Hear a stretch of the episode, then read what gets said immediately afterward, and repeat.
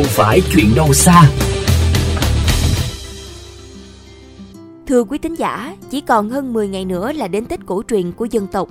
Năm nay do ảnh hưởng của đại dịch Covid-19, không khí tại các khu chợ Tết có phần trầm lắng, nhưng nhìn chung, hoạt động giao thương các mặt hàng phổ biến phục vụ Tết vẫn diễn ra. Khi lượng hàng hóa được phân phối nhiều hơn ở các chợ, lượng người qua lại đông đúc hơn, thì vấn đề rác thải, ô nhiễm môi trường lại một lần nữa cần được nhắc nhở, cảnh báo. Để rõ hơn về vấn đề này, mời bà con đến với những ghi nhận trong phóng sự Đừng để chợ Tết là chợ rác. Khảo sát tại chợ Thới Sơn trên địa bàn ấp Thới Thạnh, xã Thới Sơn, thành phố Mỹ Tho, tỉnh Tiền Giang. Khu chợ này hoạt động từ khoảng 4 giờ sáng hàng ngày với đa dạng các mặt hàng từ quần áo, giày dép, thịt cá, bánh kẹo, đồ ăn, thức uống, kể cả các loại hoa trang trí trong những ngày Tết. Là một tiểu thương buôn bán nhiều năm tại đây, bà Phạm Thị Hồng sở hữu gian hàng rộng khoảng 4 mét vuông, bày bán đủ các loại từ tiêu tỏi, đường, bột ngọt, cho đến những mặt hàng phục vụ Tết như bao lì xì, lạp xưởng, bánh mứt. Bà Hồng cho biết, các tiểu thương ở đây ý thức rất cao trong việc bảo vệ môi trường nơi buôn bán. Tất cả đều phải dọn dẹp sạch sẽ nơi buôn bán sau mỗi buổi chợ.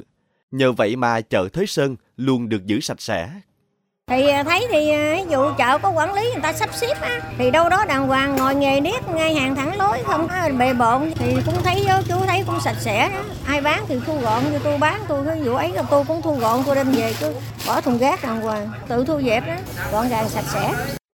Muốn gia đình chu tất mọi thứ để đón năm mới, những ngày này, bà võ thị hai, một người dân địa phương đã tranh thủ đến chợ mua sắm, nào là giấy tiền vàng bạc, quần áo, vàng mã để cúng tảo mộ cho tới bánh mứt, trà lá để đại khách trong những ngày Tết.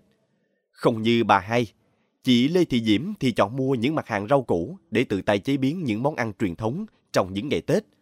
Dù không khí mua bán tấp nập là thế, nhưng bà hai, chị Diễm đều có chung nhận định các khu chợ ở đây được tổ chức rất bài bản, gọn gàng, ngăn nắp. Mua đồ để ta đi quét mộ thì thấy cũng sạch sẽ cũng được đó. Thì nói chung là cũng sạch sẽ không có gì hết. Thì mình có thùng rác mình đổ vô thùng rác có người lại người ta kéo đi người ta đổ. Nói chung là cũng sạch sẽ chứ không có gì hết. Được biết khu chợ này đã được đầu tư hệ thống xử lý nước thải đạt chuẩn trước khi thải ra môi trường. Tất cả nước thải sinh hoạt của chợ được dẫn vào một hồ chứa tập trung trước khi đi qua hệ thống lọc. Chính điều này đã giúp chợ Thới Sơn được sạch sẽ, thoáng mát, không còn mùi hôi thối của nước thải, cũng như tình trạng rác thải vương vãi khắp nơi mỗi khi tan buổi chợ. Nói về đặc thù của chợ Thới Sơn và công tác quản lý rác thải, bảo vệ môi trường. Ông Trần Kim Quang, ban quản lý chợ cho biết. Cái chợ này à, là trước 4 giờ sáng là đã là mở cửa rồi, tiểu thương dọn đồ vô. 5 giờ là có người đi chợ là dần dần cho tới là 10 giờ 10 giờ là kiểu như là người ta đã dọn nghỉ gần hết rồi đó đây thì à, bán ở mức độ đó như như thế đó còn à, mấy ngày tết thì chủ yếu là bông với trái, với trái cây tết về thứ nhất là về vệ sinh chợ đó là tiểu thương tự quét tự làm vệ sinh. Rồi rác đem ra bỏ vô thùng thùng rác. Ờ, đầy thì ờ, trong chợ chuyển ra ngoài cho lực lượng của đô thị kéo lên tập kết đổ. Còn ờ, nước thải thì có hồ xử lý. Tuy nhiên không phải khu chợ quê nào cũng có được công tác tổ chức hoạt động buôn bán vệ sinh môi trường tốt như chợ Thới Sơn.